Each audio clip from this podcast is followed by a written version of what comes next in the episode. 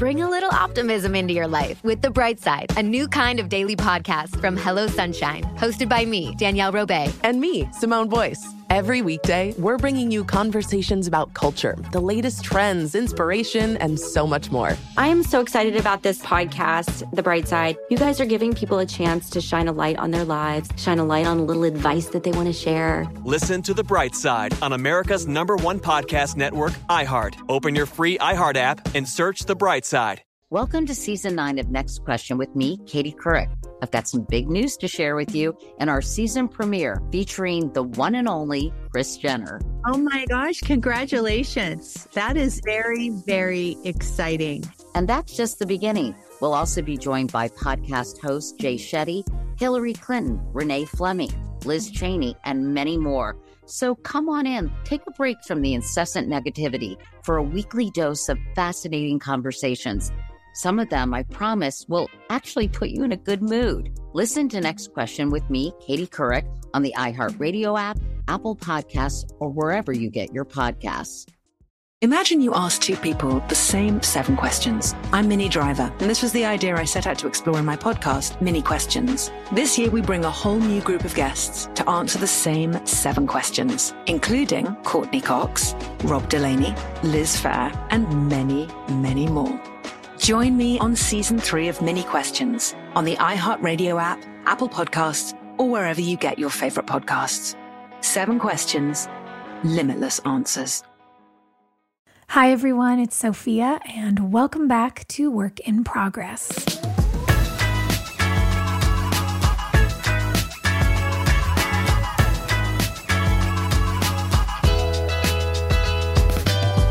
Today's guest is a world renowned behavioral scientist.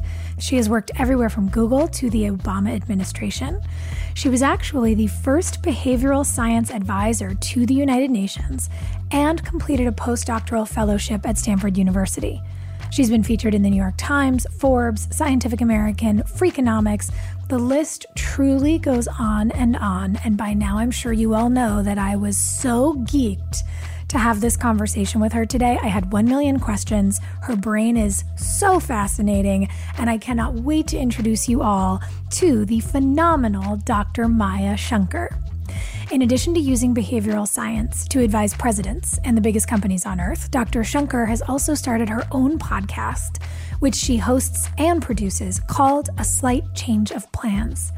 The show puts the spotlight on guests from all walks of life who have experienced extraordinary circumstances and takes a deeper look at how that changed the course of their lives.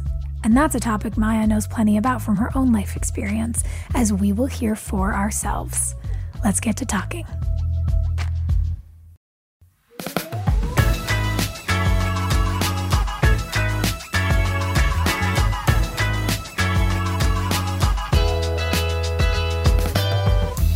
Maya, it's so nice to have you on the show today. And before I ask you 1 million questions about your fascinating work, I actually always like to go backwards because I, I sit across from you today, you know, fascinated by your career and wanting to talk about behavioral science and, and how the brain works. And I wonder how you got to be an expert on the brain. You know, were, were you fascinated by science as a kid? Was, was eight or nine year old Maya really into what made people tick, or were you on a whole other path? I was on a well. First of all, it's great to be here, Sophia, and it's so lovely to meet you. Um, a fan of your show. Thank you. uh, so, yeah, I mean, if you had asked nine-year-old Maya about whether she was eventually going to become a scientist, she'd have been like, "There's no way. That's not even possible." Um, when I was a kid, my true passion was playing the violin. Mm. Um, so when I was six years old, my mom went up to her attic and brought down my grandmother's violin that she had brought with her all the way from India. And she tells me that when she opened up the case, my eyes just lit up. Like I, I mm. it was an instant connection that I felt with the instrument. And things really picked up for me when I was nine because um, I auditioned for the Juilliard School of Music in New York and was very fortunately accepted. And that began weekly trips from Connecticut to New York. Um, every Saturday for about 10 hours of classes.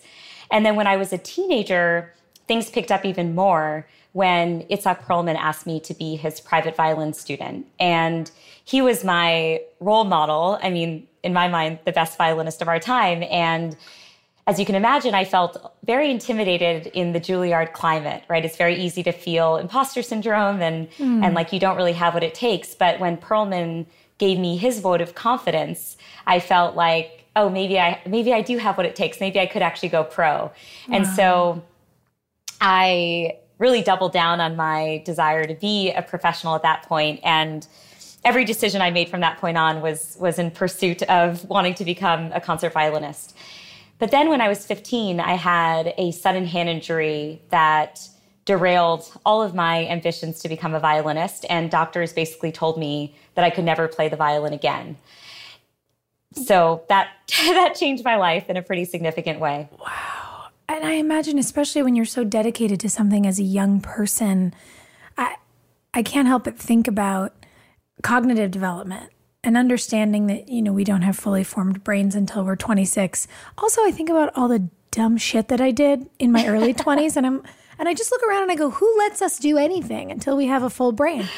But I I think about you as a young child, I mean from 6 to 15 loving this instrument and and developing the plan of your life with this mm-hmm. instrument mm-hmm. involved i imagine that that must have been quite traumatic to be told you know the trajectory of your life has just changed absolutely and i think as a child you know you don't always ask these big existential questions about who you are and mm what you bring to this world until sometimes you lose something. And it inspires mm. you to mm. start to ask these questions like, who am I? And especially, who am I without the violin, right? It's been such a foundational part of my identity for so long.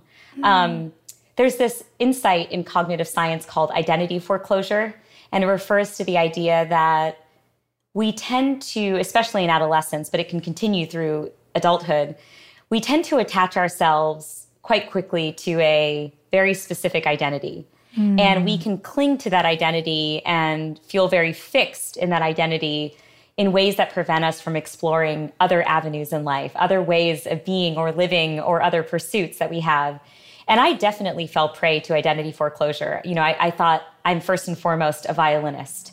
Um, if people asked me who I was as a kid, it was like I was first a violinist and then secondly I was Maya, you know? Mm. Um, and so I I think having to confront the fact that I couldn't play at such an early age um, and that I was forced to pivot helped challenge this foreclosure within myself and mm. forced me to see my identity as far more malleable than I had. And I think it served me well. I think it's helped me navigate the many twists and turns that have come in my life ever since mm. in ways that I might not have had I not been, had this change not been forced upon me at such a young age. That's fascinating. I, I think about the um, the importance of being able to pivot, of being able to react in real time, and and although not in a great circumstance, you learning that as a kid, I imagine really changed your life in some incredible ways. There are two details before we keep pulling on that thread that I would love to ask about just for mm-hmm. some of the folks listening at home because I imagine, you know, and we've all had the moment where someone says something we're supposed to know. We go, mm-hmm, yep. and I know there's someone sitting at home going, who's Itzhak Perlman? And if, and I am curious if, if you, if you talk about it, I, I don't know if you do, but, but what did happen to your hand? I, I'm fascinated for whatever reason. I'm studying mm-hmm. for this medical show. So the architecture of the hands and feet to me, I just think is the most sort of sublime and complex thing in the human body. And so I, I don't know. There's something I, am very curious as to you know in these small spaces with all these little bones, what mm-hmm. what happens and and how a doctor could determine what to your to your point a, a career ending injury is. So. Mm-hmm. If, if you could answer those two questions yeah, for people, course, I know yeah. they're wondering. yeah, I know. For those who are not steeped in the classical music world, right. especially the violin world, um, you might not know, but Itzhak Perlman is yeah, widely considered the greatest violinist of our time. Um, mm. Certainly, as a little kid, he was. I mean, he was so his abilities were so out of reach, right? It's like mm. I, I remember when I was really young, my mom brought me to one of his concerts, and we found a way to go backstage. And I remember meeting him in person and just thinking it was the coolest thing that had happened to me in my life, right? It's mm-hmm. like a aspiring um, young singer songwriter meeting Taylor Swift backstage and being like, oh, wow, uh, I could never dream of ever mm-hmm. getting to interact with this person in the future, but I so admire what they do. So mm. the fact that he took me on as a student, you know, I mentioned that vote of confidence, but more importantly, you know, the, this man who is an absolute expert as, at his craft was now mm-hmm. teaching me um, so many valuable lessons about how to play the violin well. Um, so I, I cherish still to this day the opportunity to learn from from one of the greatest. Yeah. Um, in terms of my hand, I I tore tendons in my hand, and you know, for something like the violin, which requires so much agility, mm-hmm. that can be a career ender, right? Mm. And yeah, I guess you don't appreciate the, the dexterity again until until you lose it. And I ended up having surgeries and a lot of scar tissue form, and, and ultimately, mm. yeah, that ended my career. Mm. I'm so sorry. Oh no, it's totally fine now. I mean, when I look back now, I'm like, oh, you know, it was everything to me then. But mm. obviously, in anyone's life, right, when they're when they face a change and they move on, I think you know one lesson I learned was really digging into what it was about the violin that I loved and trying to figure out if I could find that in other areas. I think we tend mm. as humans to attach ourselves to specific things, to specific things that we do, mm-hmm. and it can be much more uh, it can be much safer and more durable to attach ourselves to the features of a pursuit that really make us tick. And so, if you'd ask me as a kid, you know, what do you love about the violin? I would say, I love the way it sounds. I love the way that it feels. I love the notes that I can produce on this instrument. But actually, I think the real thing that got me so excited about playing the violin is that I could forge a deep emotional connection with people that I'd never met before within moments of playing a piece. So, mm. you know, as a young kid, you go on stage and there's all these people in the audience that are total strangers to you. You're a total stranger to them, but within moments, you're making them feel something. Mm-hmm. And that's an incredible feeling to get people to feel things they never felt before or to bond in this really deep emotional way very quickly. And I think what I've learned in hindsight is that that's actually the thing that I found so intoxicating about playing the violin. It was the mm. ability to connect with people in this deep way. And I feel like in many ways, my studying the human mind is another way of fulfilling this passion of under, wanting to understand how it is that people feel things or think things or develop their attitudes or beliefs about the world. And in many ways, my podcast, A Slight Change of Plans, taps into my desire to get to really unlock people and uh, discover together how it is that they've navigated these big changes in their lives. And I know, Sophia, you also interviewed Hillary Clinton for your show, but yeah. it's wonderful to be able to go into a room with her and say, you know, hi, Hillary, like apropos of nothing, what was the hardest moment you've ever had in your life? Or what's your biggest insecurity? Or how did you navigate this momentous moment? And so you can kind of cut through all the pleasantries and you have license to really dig deep with a person. And mm-hmm. so I've loved creating a slight change of plans because I think in many ways I'm tapping into that same love and passion that I had with the violin so many years ago. Yeah. And it strikes me that the thing you're talking about is a safe container or a welcoming container for empathy and experience. That's the way I think about storytelling. And mm-hmm. and what I do, you know, whether it's on this podcast, whether it's in film and television, also uh, I don't feel like I can do to the best of my ability without music. They're mm. so intrinsically connected. The music that I source and then playlist for characters, the music that goes with a great scene when it's finally being edited. And I think that there is something about the experiences, you know, that you and I have shared as performers mm. That really can allow people to all meet somewhere and sometimes that's people who otherwise would be, to use your earlier term, in, in whatever their silo of their own identity foreclosure might be. And people can share an experience and suddenly have empathy for someone who their mm. their particular identity may have told them to discount before which I find really powerful and and it does feel like the through line from making art uh, to studying the human mind. And and in that leap that you talk about, or, or that sort of connected arc, what was the moment when you had the light bulb when when something pointed you in a direction of the human mind of behavioral science?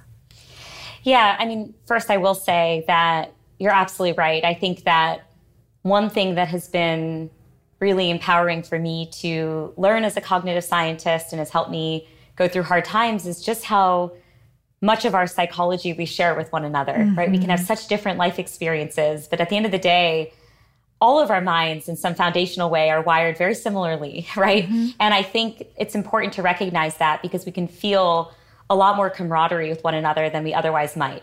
Um, mm-hmm. So I've, I've always thought to myself, like studying the mind is the greatest empathy builder. It gives you so much compassion for other people's views and mindsets. And when you understand why people think the way they do, then in turn you can feel a lot of compassion and empathy for their views. So that's the first thing. Um, in terms of my light bulb moment, so the summer before college, um, I was supposed to be in China touring with my violin classmates, um, but instead I was at home helping my parents clean their basement. So awesome summer, equally cool as the counterfactual world. And I just helped my mom clean her house out last week, like four hours a day. So I, I, I, I respect the choice. I love it. Very kind of you to do that. I'm sure your mom really appreciated it. And so I, I stumbled upon um, one of my sister's old course books from college. And it was about the science of how the mind works. In particular, it was about our ability to comprehend and learn language. And this was something that I'd always taken for granted my ability to speak and comprehend language. And what this book taught me is that when you pull the curtain back and you realize how incredibly sophisticated the cognitive, mach- cognitive machinery is that gives rise to language, mm. you really end up in awe of the human mind. Like I think I, I think so many of us are so hard on ourselves every day, right? We're like, oh, I don't like this part of myself. I don't like this part of myself. And when you take a step back and you look at all that the mind is capable of, you will feel like you're crushing it every freaking day. You'll feel like this is the human experience is incredible. I'm, I'm legitimately crushing it. Yeah. And so I I just remember being in total awe of this organ and feeling like feeling infinite wonder about how it is that we can produce language. Um, but then also it led me to ask these other questions like, well, if that's what's involved in speaking or producing language, what's involved in doing high level mathematics or complex decision making or mm-hmm. engaging in productive discourse with another human being or falling in love? Like it just, it opened up within me a very, very deep curiosity for how it is that we go through this world and, and navigate it. Mm, I love that. I love it. And it's making me think I don't know if you've had time to read this book as, you know, you're doing major scientific research of your own. But uh, Bill Bryson, you know, who wrote a history of everything, yeah. and uh, he's such an incredible author. And he he wrote this book called The Body, which was the first thing I jumped into prepping mm. for um, my my medical job. And one of the things that fascinated me most was the actual scientific disproving of these very tribal identities we carry there's a moment where he talks about melanin and explains how it works and how humans evolved in different climates to have different amounts of it in their skin. Mm. and and he's sitting in a lab with a doctor who excises a postage stamp size four layers deep piece of human skin from a cadaver while he's in this lab explaining you know this woman is explaining to him how it works and she holds it up to the light.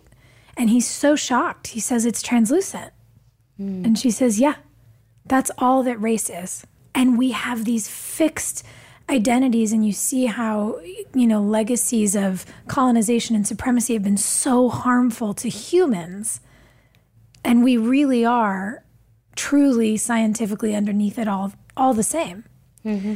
And it's it's fascinating to me how we can carry these beliefs, we can carry these behaviors, the the tendency to other anyone is behavioral. Mm. It's not based in reality. And something that always strikes me as interesting, you know, being a, a daughter of immigrants who have very particular food traditions, is the ways we tend to really get people involved in each other um, and in each other's worlds, families, lives, cultures can often first be through food. Mm-hmm. And I I'm often struck by this curiosity. I, I, think about this question a lot. How could we get people to love each other the way we love each other's food? Mm-hmm. You know, what what is that behavioral leap?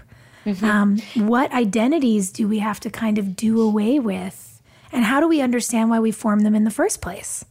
Yeah, it's so interesting that you bring this up because two days from now, I'm going to be interviewing Padma Lakshmi for season two of A Slight mm. Change of Plans. And she built this incredible show called Taste of the Nation. And yes. it's it's really an expedition into all of the immigrant cultures that make up America and mm. that food can be this extraordinary vehicle to bring people together. Mm-hmm. I think she mm-hmm. says something like, you just can't hate a, piece, a plate of food. You just can't. It's impossible. Can't. Mm-hmm. Um, and so it can it can really be this vehicle for connecting humans across divides. Mm. But to your point, Sophia, about how our tribal identities can inform the way that we see the world and can breed division, there is some really compelling research called cultural cognition. It refers to the fact that we don't just develop our attitudes and beliefs about the world based on facts. Mm. Um, we like to think, oh, when someone doesn't agree with us on what we believe are empirical matters, like whether climate change is real, or whether the coronavirus is real, um, or whether gun control reform can reduce gun deaths, we like to think, let's just let's just show them the facts. Let's just show them more information. If you throw mm. enough information their way, they'll change their minds. But research shows that's missing a huge piece of the puzzle, which is that a lot of what contributes to our attitude and belief formation is our group membership. It's the, the tribal relations that we have and the values that that tribe holds, right? Mm. And so, what that means in practice is that when we engage in certain behaviors, ones that might seem fairly trivial to other people, like whether or not to wear a mask, you know, sometimes I just get so exasperated. I'm like, oh my God, it's just a damn piece of cloth. Just wear it. It'll keep you safe, I promise. But then you realize that for some folks, wearing a mask can actually threaten their sense of belonging to a broader group that really matters to them and informs their sense of self. Mm. And when you understand that, you can try to use the right tools or tactics to engage with folks in really productive ways um, mm. that actually get them to change their minds about things. And it reminds me of a conversation that I had for a slight change of plans um, with a with a man named Daryl Davis, who's a black jazz musician who ends up going on to inspire hundreds of people to leave white supremacy groups. Hmm. And he doesn't do it by throwing facts their way. He engages in a lot of techniques that have been corroborated by the science, like showing genuine curiosity for why it is that someone might have arrived at their views in the first place, asking them what evidence might change their mind. Um, and I love that question because it presupposes that they ought to change their mind in the face of new evidence, which is something we can't always take for granted. Mm. You want to increase your question to statement ratio. Um, so rather than talking at the person, you're really talking with the person. And importantly, you want to make sure that you talk in ways that allow them to not feel like their entire belief system is being threatened mm. because that can just lead them to sh- to create a wall, right? To like shut down the conversation entirely, mm-hmm. but to engage with them in a way that allows them to see in this case just how vile their belief system is, but in ways that make them feel like they can be redeemable, right? Mm. That you've identified at least a semblance of humanity um, such that they can in fact change their minds and change their ways. And what Daryl reveal through his life experiences, you know, he was able to get people to not just leave the Klan, but actually shut down whole chapters because they wow. just didn't believe in the ideology at all. And it's an extraordinary story. It's one that left me with some conflict internally because I was thinking to myself, you know, Daryl's so admirable, but at the same time, why is the burden falling on people of color to have to convince people mm-hmm. who have these reprehensible views to change their minds? Mm-hmm. So it left me with a lot of open questions. And it's, I'm still, I still feel lots of conflict thinking about that episode, but it, it can definitely get people thinking differently about what's involved in mindset change. Mm-hmm. I think that is uh, such a conundrum that I struggle with because if I think about gender issues, for example, mm. I know that a group of men sitting around talking about what happens to women is not going to be as effective as a few of us educating a group of men on our reality. And yet it means that the the burden of the emotional labor always falls on the oppressed group. Mm. And and then I the way that I sort of was able to rationalize some of that for myself is I thought about uh, back in the day when I was a camp counselor. And I thought, oh, well, I was tasked with and trusted with, by the way, being responsible for other people's children for weeks on end mm. because I had more information than those children about responsible behavior in the wild, how to take care of a natural ecosystem, uh, how to have a buddy system, you know, with your bunkmates. And I thought, oh, right, I, I was their teacher, I was their steward in nature. And I think it, I don't know what the answer is, but I, I have found solace in uh, decentralized power structures that centralize stewardship mm. because it allows us to, you know, come in, participate, educate, teach, uh, be activists, and then take moments of rest. I, I can't imagine being the person who had to do all the work all the time. I've tried that before and experienced burnout. Um, but it it is it's a really complex thing because you you think about what would have happened if Daryl hadn't done that work, if he hadn't followed his feeling of calling. But then, is it really his responsibility? It's really hard.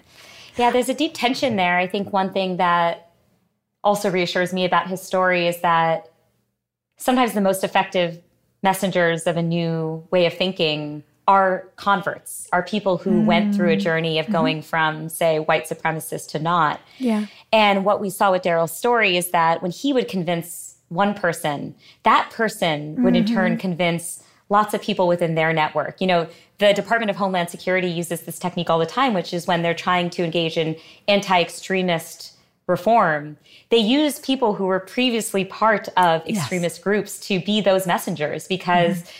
basically what happens is you can the former extremists can talk with the current extremists and say, hey, look, we used to share the same values. I started off in the same place that you're in today. Mm. Let me walk you through my journey of going from point A to point B to essentially help you see the light and see that you're, there are errors in the way that you're thinking about the world. Mm. And so when there can be these positive spillover effects, it at least allows me to see the entire burden, thankfully, did not fall on Daryl, right? He inspired this cascading effect of his early efforts and led people to mm. become their own advocates um, for anti racist work.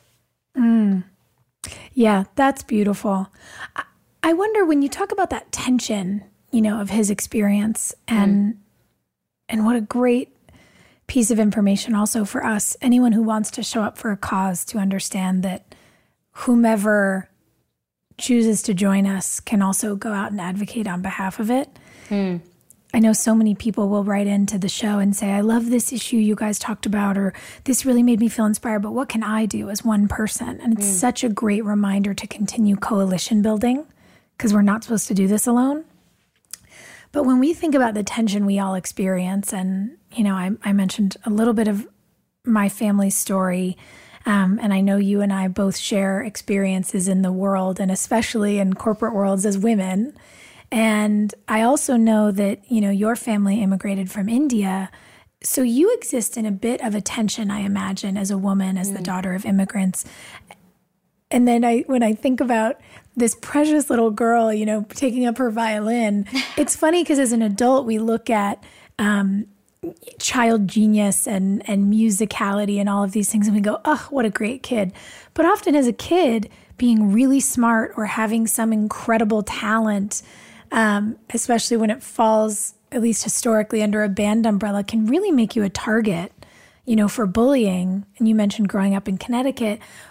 What was that tension present in your life or did you have more of a of a great community that was more idyllically welcoming of you know everyone's personal identities yeah i wish it was but it wasn't mm. um, i experienced a ton of bullying as a kid and mm. when you're young you don't know what the root cause of that bullying is you know um, in hindsight i can look back and think oh wow there were so few families of color in the community that i grew up in was did race play a role in mm. in kids being pretty ruthless with me and saying just horrible things and but at the time you think no, it's just me.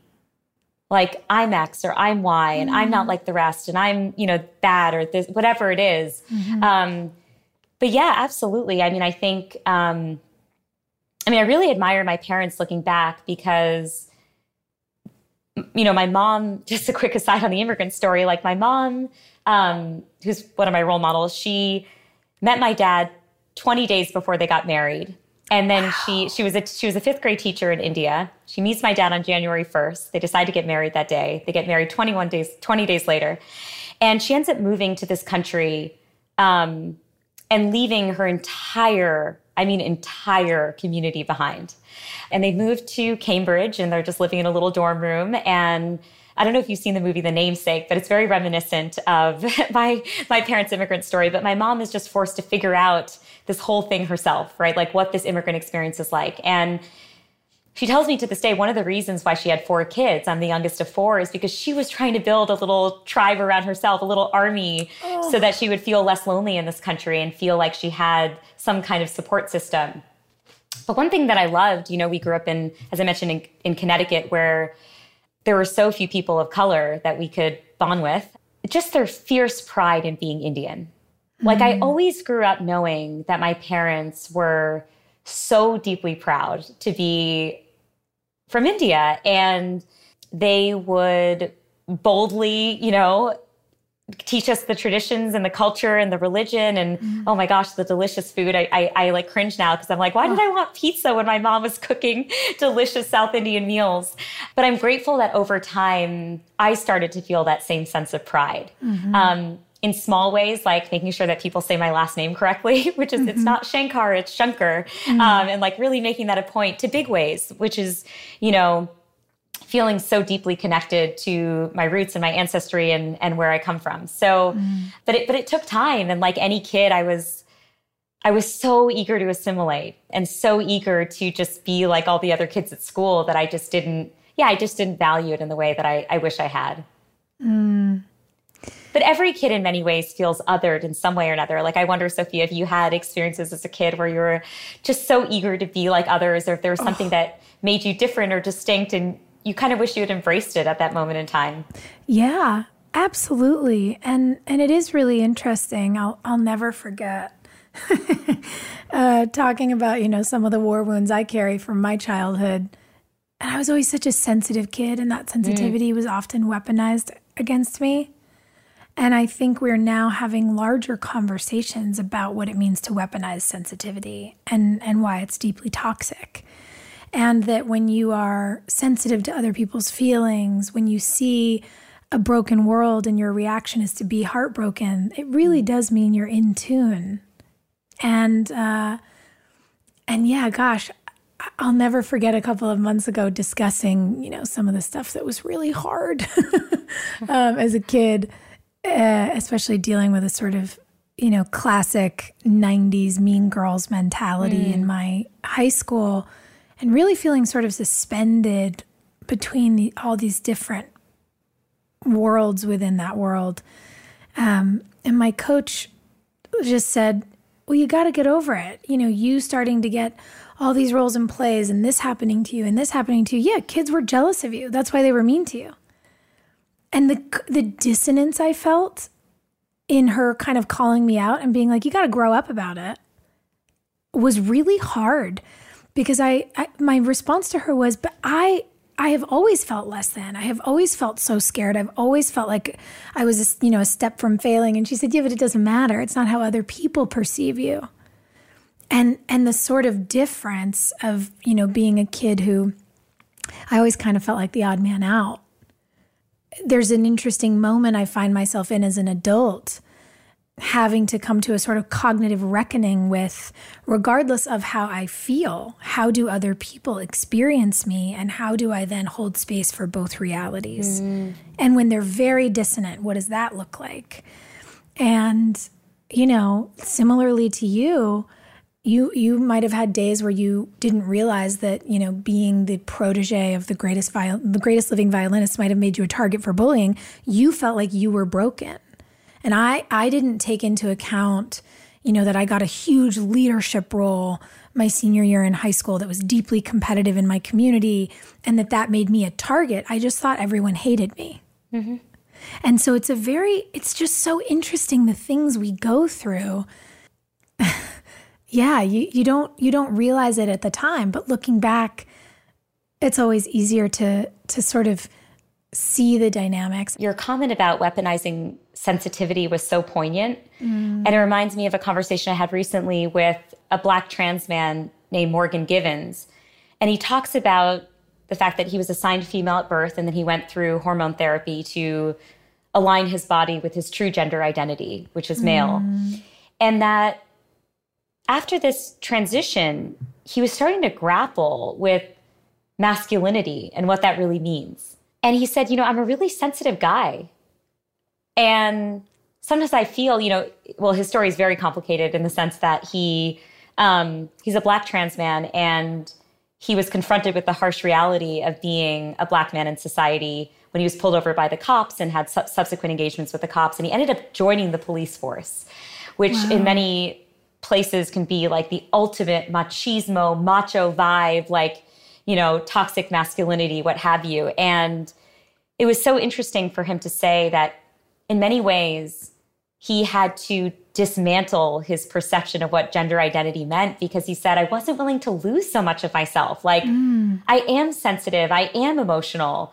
Um, and sometimes he said in, in, his particular experience that, you know, being in the force, it, was as though he was being told he shouldn't feel things, you mm-hmm. know, he shouldn't respond emotionally to things. Mm-hmm. And so, anyway, I just found that to be such a fascinating thought provoking conversation around mm. how we think about our identities and how multifaceted they could be and how m- many different traits can exist within us that we just mm. learn over time to embrace. I think about, I interviewed my friend um, Karamo Brown on this show last year, and he was talking about how he really got ruthlessly made fun of, you know, for bringing cultural food to school. Kids would make fun of him when his mom would make curry goat. Mm-hmm. And similarly to what you said, yeah. you know, when your mom's making this incredible Indian food, you're like, why did I want you know, pizza, a gross slice of pepperoni pizza. Why? But as a child, you just want what everybody else is doing. Mm-hmm. You know, you want to have it, you want to be it, you want it to be smooth. Um, and I'm curious does your deep knowledge of cognitive behavior does it help you release some of your own childhood, you know, war wounds is the term I always use, but mm-hmm. some of some of that hurt.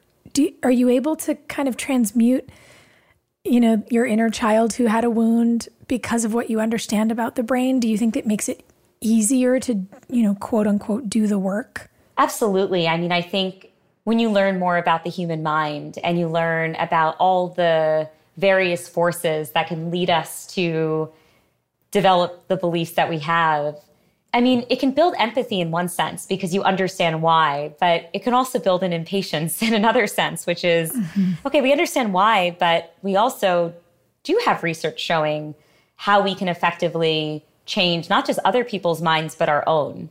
Mm. And so I think I do feel a great sense of urgency because the state of affairs when it comes to racial inequity, gender um, inequity, you name it, is is so severe. Mm-hmm. Um, I do feel like, oh my gosh, let's just get the research out there. Like, I just want everyone to understand what is involved in changing our own minds because I really do mm-hmm. believe that we all would benefit so much, not just from focusing on how to change other people's minds, but how to change our own minds. And if we could all mm-hmm. look inwards and engage in that kind of work, society would be so much better off. So, when you talk about that, it's funny because my immediate instinct is to say, okay, well, what does it look like? Will you give us a curriculum? Where do we begin? like, I want a full semester. I want, I want to take the course. But, and that that is true. I was about to say, all kidding aside, I'm like, I'm actually not kidding. But yeah. you know, that that's a that's a large thing for a lot of people to theoretically sign up for. So, where would you tell people to begin? Mm. Because I know there are other people listening right now who are having that same light up experience that I am going, okay, where do we start? And how do we change our minds? And and and to what benefit? So where do you point people as you know, a starting line for yeah. learning how to change and better their own minds? Yeah, I think um there are two experts on change that I had on a slight change of plans this past season, and we do a deep dive on some of these strategies. Like if your mm. listeners want to just get like the one-on-one in 30 minutes, you know, yeah. um, I talk with uh, Katie Milkman and Adam Grant, who are both professors mm. of, of psychology. And Katie Milkman's book is called How We Change, and Adam's Grant's book is called Think Again. And I mm-hmm. think they both articulate in this really beautiful way um, strategies that we can implement within our own lives to try and reach our long term goals and become better people, as well as ways that we can revisit our opinions and our values and beliefs ever so often to make sure that we are valuing this idea of changing our minds, right? Rather than being embarrassed and feeling pride and shame and having been wrong, actually making it a pride point to change one's mind. And it's funny, I mean, I use some of these strategies in, in my day to day life. Like my husband and I, he's a computer scientist, but he's also a behavioral scientist in part because he's married to me. so he knows, he knows all the research, Sophia. But we know how hard it can be to change one's mind. Um, mm-hmm. And we mm-hmm. know how many barriers, psychological barriers, there are in the way of admitting that we want to change our minds. Some of those forces are the fact that we attach our, our sense of self and our self worth and our identity to our values. So when we admit that we're wrong about something, it can threaten our sense of self, um, mm. which can be mm. hard. And then, you know, pride can get in the way. We just hate admitting we're wrong because there's some element of, say, embarrassment or or shame. But because of that, we really try to incentivize one another to admit that they're wrong. So like when one of us says, "Oh yeah, you're making me think differently about this. I think I might be wrong about that." We like enthusiastically pat each other on the back and are like, yeah. "That's so awesome that you're willing to change your mind. Like I, that's something I really value and I value so much about you that you don't let pride get in the way and that you are willing to say and admit when mm-hmm. you're wrong." Um, and I think even those small changes in the way that you structure like not to get too technical, but like incentive systems within your life yep. so that you start to value these sorts of things. I, I think that can make a huge difference. I mean, it's certainly you know within our our marriage it makes a huge difference to create this really safe not not even just a safe space for admitting we're wrong but actually it's a pride point to admit that you're wrong mm-hmm. Mm-hmm. i love that and i i'm curious i can't help but think as you're talking about all of this about the moment you and i find each other in the global moment certainly, but but really in particular what's happening here where we mm-hmm. live mm-hmm. with such dangerous ideology around political identity and the kinds that we're seeing in particular with um, obvious lies about science, mm-hmm. public health, really weaponized, especially on the right. You've seen vaccinated television hosts telling their audiences not to get vaccinated because it's a it's an identity thing which is simply not true but they've weaponized public health to a point where it now falls under hmm. that sort of umbrella which you're referencing which is if i ch- if i admit that i was wrong about this it'll it'll dismantle my entire identity and we're seeing unvaccinated populations largely exist by political lines, and we're seeing that 99% of people currently dying of COVID are unvaccinated. And it's terrifying. Mm-hmm. And I'm very surprised by some of the response I get when I advocate around vaccine science. What kinds of responses do you get? People are just so, they are so entrenched. And in sharing, you know, personal stories, again, because I believe they create empathy, you know, a, a doctor speaking about how they've had multiple patients in the last two weeks literally dying in the ICU, begging for a vaccine. Mm. And the doctor saying, I'm so sorry, it's too late. It won't do anything for you now. And someone messaged me saying, you know, you really shouldn't guilt people like this. And I thought, ooh, if if the, if you are feeling sad, heartbroken for these people, that isn't my trying to guilt you. That's your authentic response to unnecessary death. That's the right response. That's sensitivity. But because of an ideology, you're looking to blame that feeling on someone else. And I'm very curious how, for this issue, we see how do you think we get over this? How do you think behavioral science can teach us to encourage people past the paid nuisance that they're watching on the news, which isn't being you know accurately represented very mm-hmm. often as propaganda campaigns um, from the Murdochs, but in fact is harming communities. How, how do we get people over that notion that that that's somehow tied to their identity? Mm-hmm. Yeah, I mean the first the first answer I have is we don't know the full story. Um, mm. Getting people to change their minds is one of the most intractable parts of my field. Uh, it can be easier to change people's behaviors and extremely hard to get people to change their minds. So we do have techniques we can use, huh. um, but it is. I think if we were to ever crack that nut, it would just be a game changer. It's just we're far away. Um, so we have early ideas, we have techniques that we can use. Some of those are hard to use at scale, especially when they require one-on-one engagement. Mm. but there are some, and I do want to share one burgeoning, one growing body of research that I'm very excited about, and it's called moral reframing. And it refers mm. to the mm. fact that it's very hard for people to change their values, especially change their values overnight. And so, the most effective way of convincing people of something new is to hold their values fixed, affirm their values, but change the framing of the message so that it reaches the goals that you have in mind, but it aligns with that person's value system. So, to put this in concrete terms, let's say you're trying to advocate for climate change, right? With a liberal, you might talk about the fact that investing in climate change reform can lift up the disadvantaged among us, right? And help bring mm-hmm. about more social equality. For a conservative, you might focus on the fact that investing in climate change reform can be a nice way of preserving our natural our nation's beauty our natural beauty that it's patriotic to care about the environment, that investing in the environment can help inspire job growth and mm-hmm. you know mm-hmm. boost the economy. So in both cases your end goal is the same, which is to try to get people to care about climate change, which is probably the most important right. one of the most important issues of our time but you're not threatening their entire value system. You're holding their value system mm. as fixed, and you're trying to find ways to frame messages in ways that affirm rather, rather than threaten that value system. And research is showing that it can be a very powerful mechanism to get people out of their very fixed mindset and to think, oh, wait, actually, believing in climate change can actually be consonant with my value system. Mm-hmm. It doesn't need to breed the kind of cognitive dissonance that it would otherwise breed. And I think that's a nice antidote around the fact that we do so strongly attach our values to our, our identities, I don't think that's going to go anywhere. I think that is such a foundational part of human nature mm-hmm. and our psychology that to try to overhaul that part of our, our psychology might be too much to bite, too much to, to take on. Um, mm-hmm. But if we can work around it with these, you know, framing changes, that can be a potentially powerful antidote.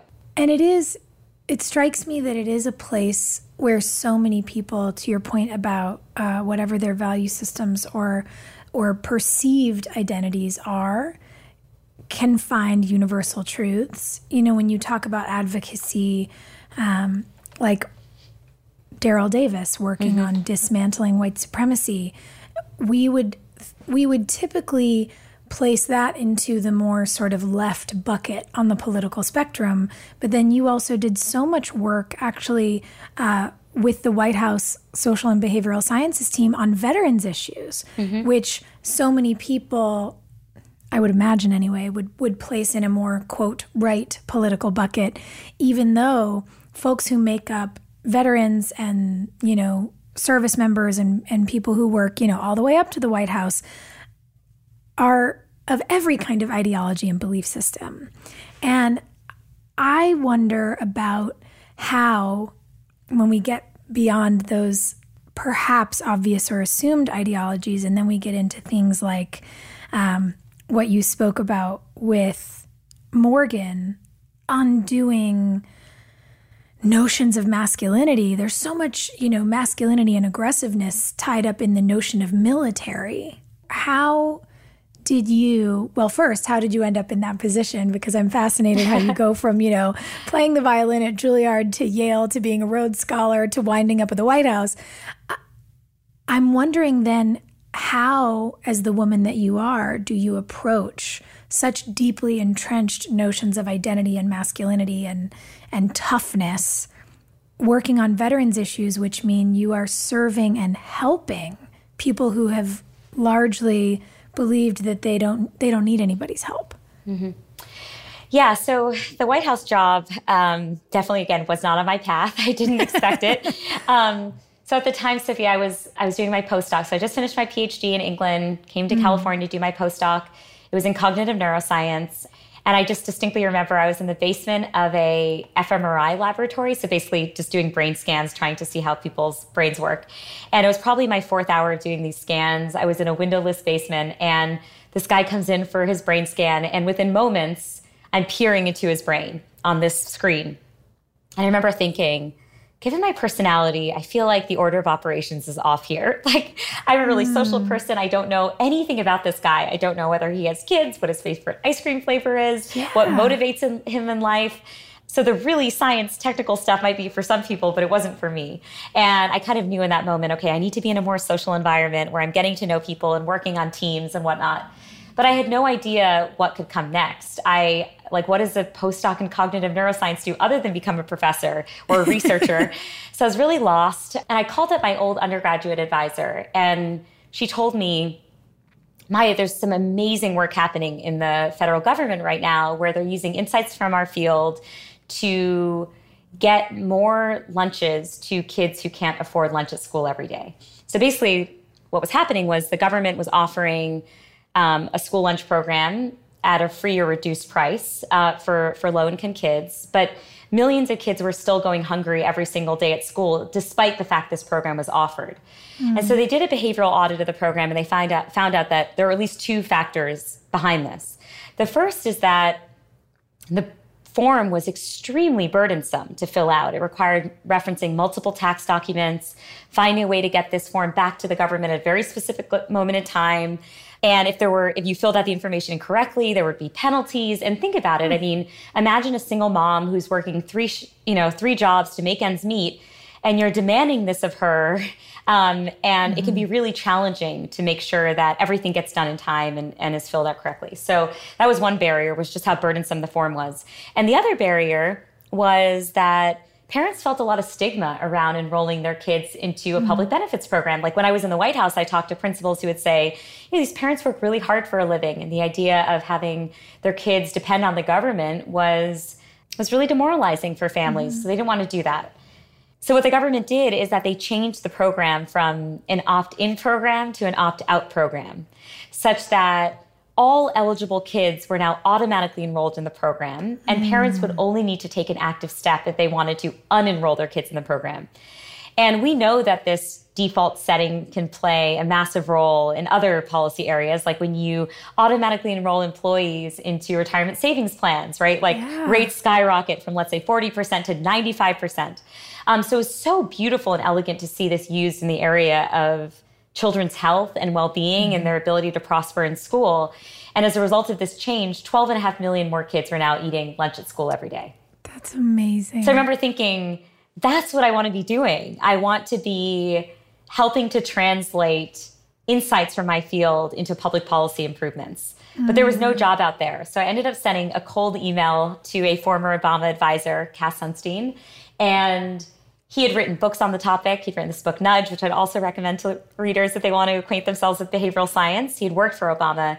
And he connected me with the president's science advisor. And a few days later, I was interviewing for this new job um, and trying to convince them to hire a dedicated behavioral scientist to work in the White House. It's fascinating because the differences that are possible with just shifts in, to your point, how we file paperwork or how we ask questions or how we explain things. I I um I had the privilege, the honor really of, of testifying before Congress a few weeks ago, and I was listening to an economic expert analyzing the incentives around overcoming vaccine hesitancy. And mm. one of the things they've found the most effective is to remind people not that they can get a shot but that there is a shot reserved for each and every one of us. Yeah. It's waiting for you. It's yeah. yours. Has has been such an empowering piece of information for people to mm-hmm. understand, oh, oh right, we do have the immense privilege of living in a country that has provided enough vaccines for each and every one of us. Yeah. There is a vaccine waiting for me, for you. And, I love and it's yeah. It's a it's a, it's a mental shift, you know, it's it's a linguistic shift, but it it does create a sense of empowerment in mm-hmm. you know an everyday person trying to protect themselves. Yeah, I love this research. It's actually done by my friend Katie Milkman, who I was mentioning earlier. It's incredible research and it aligns very closely with a mm-hmm. study that we ran in government involving veterans. So we were trying to get them to sign up for an employment and educational counseling program upon returning from their years overseas. And the reason and why this this is what you were doing at the White House. at the White? House, exactly. Okay. Yeah.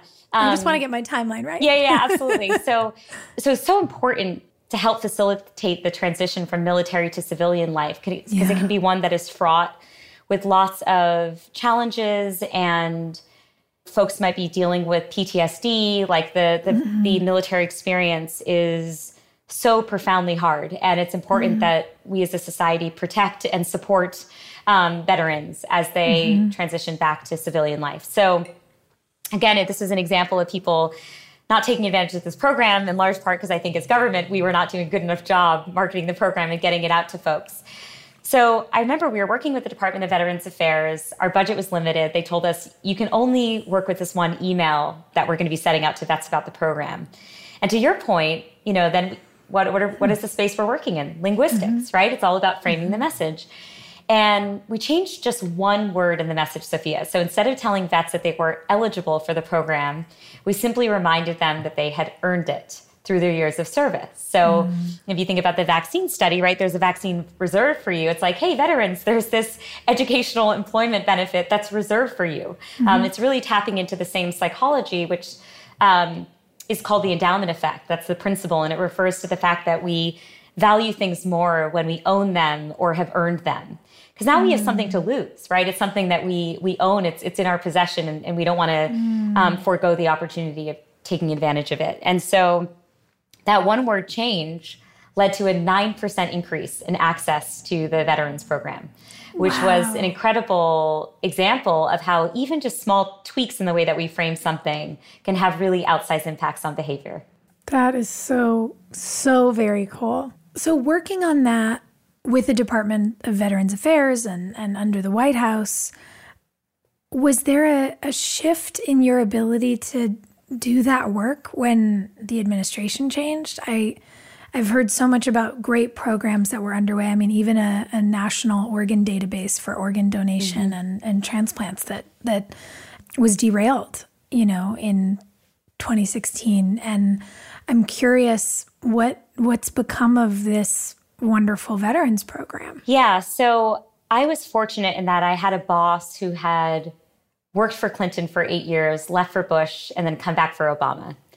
And what he shared with me is that they had done so much work in the Clinton administration. And the metaphor he used was that it was as though they had built this elaborate sandcastle at the beach, and then one wave came and like the whole thing crashed over, crashed. Um, And his lesson from that experience to me was when you're building out things like a behavioral science team, don't build them in the White House. Build them in parts of the government that are resistant to political leadership changes, that are resistant to partisan preferences, but that can exist just as a stable part of doing good government.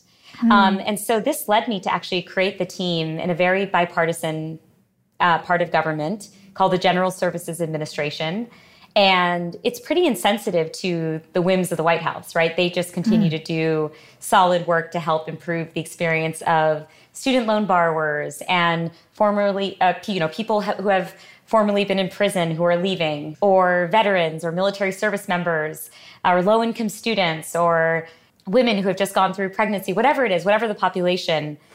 This group dedicates themselves to just improving good government practice. And so the White House part of the team I disbanded when I left. Um, but the part, the, the real heart of the team was based in this agency.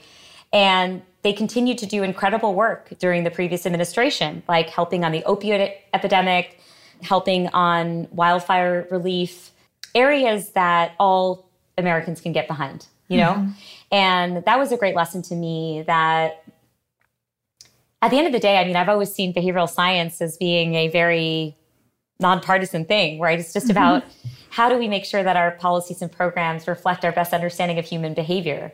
And it mm-hmm. was so critical that we make sure that this part of government fell in a place where you can't challenge the importance of making sure that when we're building out a program or a policy, we need to take that population we're serving into consideration to make yep. sure that it is really reaching its goals and maximizing the positive impact it has on the population it's, it's seeking to serve.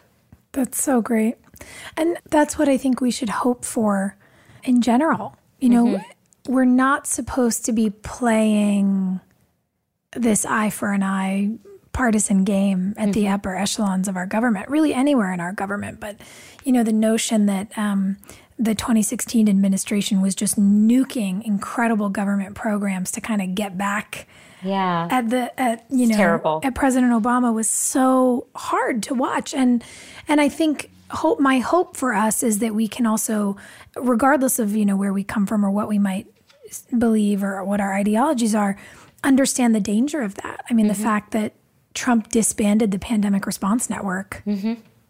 as a what as a gotcha yeah. and and look at what happened you know it's it's a it's a frightening time and what strikes me in the beauty of what you all did in establishing this program and making it able to withstand any kind of sea change is that that I believe could actually help with our behavioral identities and our social identities mm-hmm. if we could really rest confidently in the truth that there are these departments in our government that are taking care of us no matter what. I think we yeah. could actually um, calm some of the mania down, which would be beautiful. Yeah. And and and so it makes me curious how you think in that theme behavioral science and social science can play into issues like public programs and and really even into the economy. You know, I think it can be so tragic when the government builds out a policy or a program and it is so well designed. It's such a useful program. Like, for example, mm. with the mm. school lunch program, right? The meals were nutritious, they were being offered at school, they were available.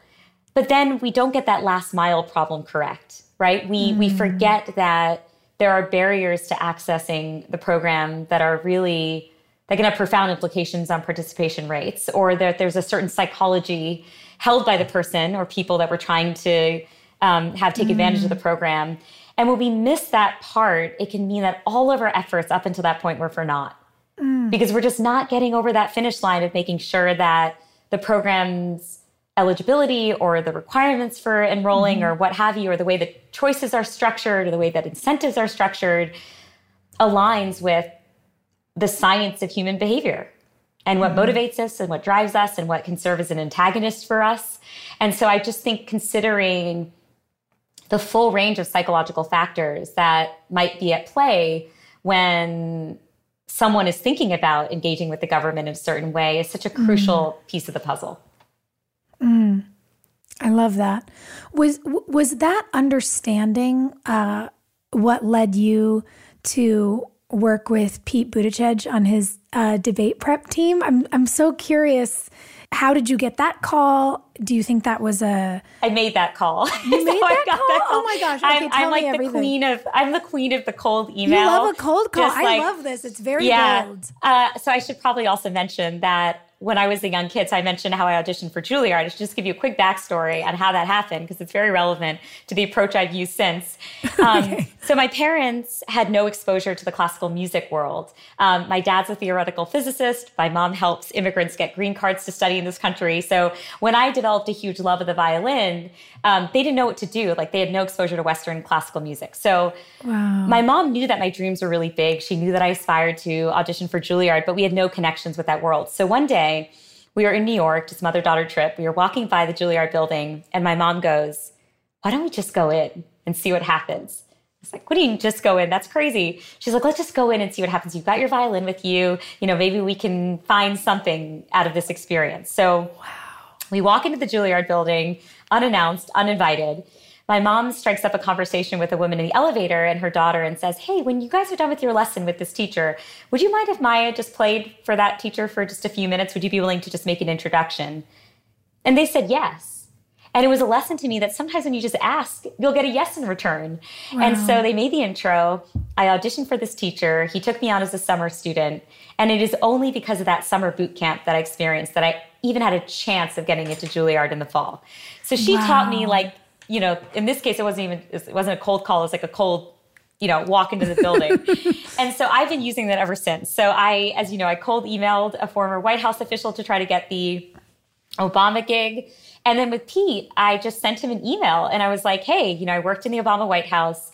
One thing I've learned is that it's important to make sure behavioral science informs policy and programs. But what's mm. extra important is making sure that behavioral science informs how we tell stories around mm-hmm. policy and politics.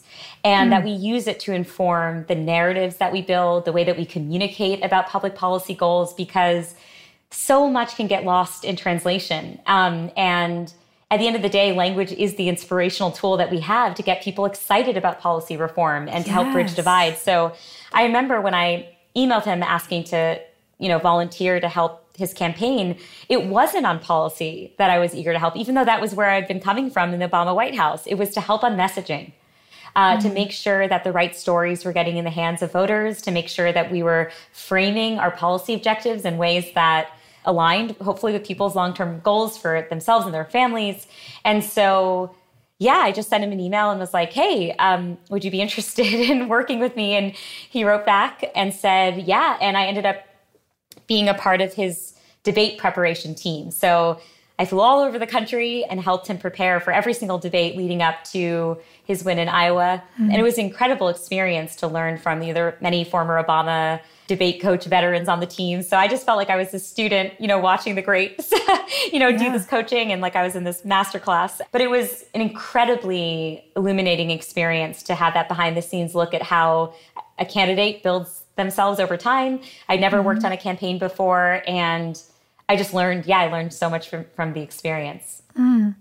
Do you think there are strategies that we as voters might be able to learn from the folks who are out there campaigning, things we should look for, things we should listen for, how we can really listen for the things that are most important. Because it's easy to get swayed by a slogan or we've seen to, to drum up tension.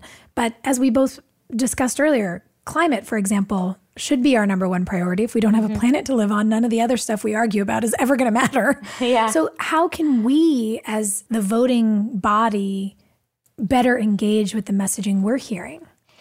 Yeah, it's a great question.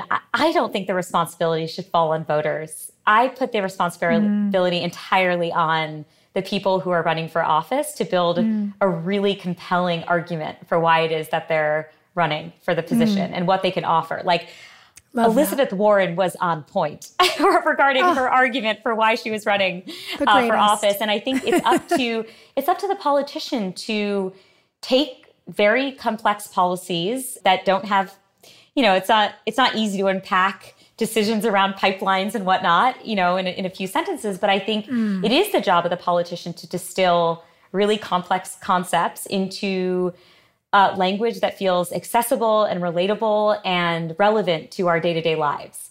Um, so that voters feel the pull to go to the ballot box and, and cast their vote. So I think that is, yeah, I think that is the responsibility of the politician to mm-hmm. make sure that politics feels like it is a part of our everyday lives and it has consequences, and to make sure that we understand topics that are otherwise extremely complex. Like I was behind the scenes and I was like having to brief myself, like, wait a second, what exactly are the implications of this policy? Mm-hmm. This is mm-hmm. way more complex than I ever thought.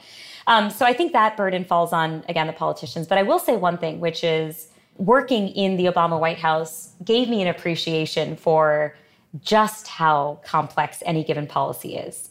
Mm-hmm. And that it is no decision is easy, right? It's fair. I think it's easy for us to hear the top line messaging and be like, Obama, of course it should have been X or Y, but Obama's considering the hundreds of you know, spillover effects a policy mm-hmm. change might have, or the long term consequences versus the short term consequences, mm-hmm. and how different countries will respond to this change, or how different communities will be disproportionately affected by a change. And I think it is yeah. so I think if there was one thing that I would want voters to better appreciate is like that level of complexity and that mm-hmm. we can be screaming from our living rooms, like, of course you should be doing X or Y. But typically the story is more complicated if you just pull back the curtain a little bit.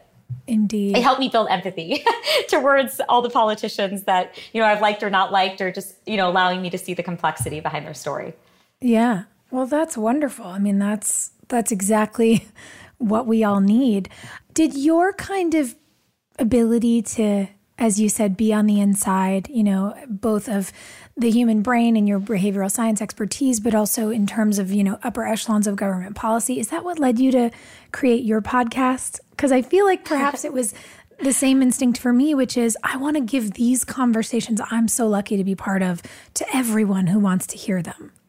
Yeah, it's a fantastic question. I think this podcast in many ways emerged from my humility as a scientist. And mm.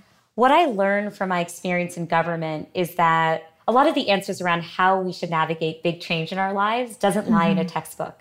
I want it to be in a textbook. I want to be able to open up my textbook to page 90 and be like, oh, I'm going through this big change. Or as a country or as a globe, we're going through this big change. How do we how do we navigate it? You just like flip to the page and you learn the lessons. But my experience in the White House taught me the power of storytelling and how mm. important it is to listen to people's stories, their life stories, their perspectives on change, their perspectives on their lives, because it can fill in gaps in our understanding of how it is that we can better support people. So I'll give you one concrete example. When I was at the White House, I worked with Flint, Michigan during the lead and well, the lead and water crisis is ongoing, but our goal was to distill um, safe water practices within the community. And it was only when I visited and actually met folks on the ground in Flint that I realized the depths of this problem.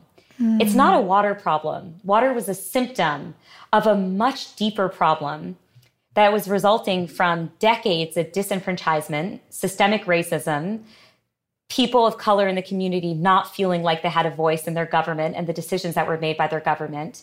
And mm-hmm. so to try to just solve for the water crisis was missing the underlying cause and, and, the yeah. breach of trust that had happened between residents of Flint and their government. And so seeing that firsthand and hearing people's stories, I mean, it just gave me a much more nuanced, rounder, under, fuller understanding mm-hmm. of what was at play. And so I've always felt like we have so much to learn from people's stories. And my podcast, A Slight Change of Plans, in many ways is my attempt at marrying the science with storytelling, you know? Yes. So I bring science to the table. We learn about the science of change. We learn about the science of um, changing people's minds. But then you hear a story from someone like Daryl Davis, the black jazz musician who actually convinced people to leave the Klan. Mm-hmm. Or I talked to Hillary Clinton about her decision to change her last name back in the day in Arkansas because of all the pressure she faced mm-hmm. since she wasn't fulfilling the cookie cutter role that a first lady of Arkansas ought to fulfill. Mm-hmm. Or I talked to Tiffany Haddish about navigating the foster system and an abusive mother and discovering mm. her hmm. superpower, you know, navigating, or well, her superpower, which is to make people laugh, and how she used that superpower to navigate danger and get herself what she wanted over the course of her life. And I feel like mm. when you hear people's stories, that's how you can learn some of the best lessons, you know, like you can mine mm-hmm. people's stories for insights and fresh ways of thinking about change that you might never mm-hmm. have thought of otherwise. And I, you know, to that point about having this fundamental humility around how much we understand about the science of change. Like, I've learned so much from my guest, Sophia, about how to think differently about change yeah. in my own life. And that is such a gift, such a blessing for me to leave every conversation being like, huh, maybe I should think about this thing differently. Or just last yeah. night, I was reflecting on a conversation I had with a person who's in the throes of stage four bone cancer. And I was mm. just telling my husband, you know, I struggle with XYZ, but then I think about Scott's story. And, you know, one of the lessons he taught me was that maybe my sense of identity is more, quote, negotiable than I thought. Like maybe the things that I thought were so core to who I am mm-hmm. aren't actually that core to who I am. And he's mm. saying this mm. as he's in the middle, he's a self proclaimed health nut in the middle of getting, you know, a leg amputated and a part of his spine removed and 18 administrations of chemotherapy. And he's telling me how he's revisiting his sense of self. And so I'm going back into my own life thinking, oh, wow, I should revisit my sense of self. Like if Scott can do it, anyone can, you know? And so, yeah, it's just been such a blessing to get to learn about change and how to think about change through people's narratives. Mm, that's beautiful. And one of the things I find myself most inspired by is when people choose to expand the amount of space they hold for new information and for new experiences both in the world and in in themselves. Mm. so that makes me feel really giddy and excited. And yeah and i love curious, that's beautifully said. My favorite thing to ask everyone and and i wonder if that might be your answer is what in your life at this moment feels like a work in progress? Yeah, uh, it's related to my answer for sure. I think the works of progress for me is, you know, as a scientist, it's so seductive to feel like there could be a one size fits all answer for people. Mm. And I think in making this podcast, I'm realizing how tailor made advice needs to be when it comes to the topic of change and how we navigate change in our lives because mm-hmm. the way that we interact with the change can be so idiosyncratic. And so, one thing I've had to be satisfied with is if I just leave every conversation and listeners leave every conversation thinking new thoughts about even one idea within the change domain, that's a success. Mm-hmm. There's not, you're not going to get the how to guide on change from this podcast. And that's kind of the point which is every person will take something different from any given person's story. You know, you might hear the Hillary Clinton interview and think one thing, I might hear the Hillary Clinton interview and think something completely different. Mm-hmm. And um, I think that's part of the magic of what it means to be human, which is that we take in all this information and ultimately do need to figure out how to tailor it to ourselves, given our best understanding of who we are. Yeah. I love that. The ability to always add change be flexible. That that to me feels like the kind of behavior we all need to really lean into. So i i appreciate that answer very much and i thank you so much for joining me today. Of course it was such a pleasure to chat with you sophia. Thank you for your time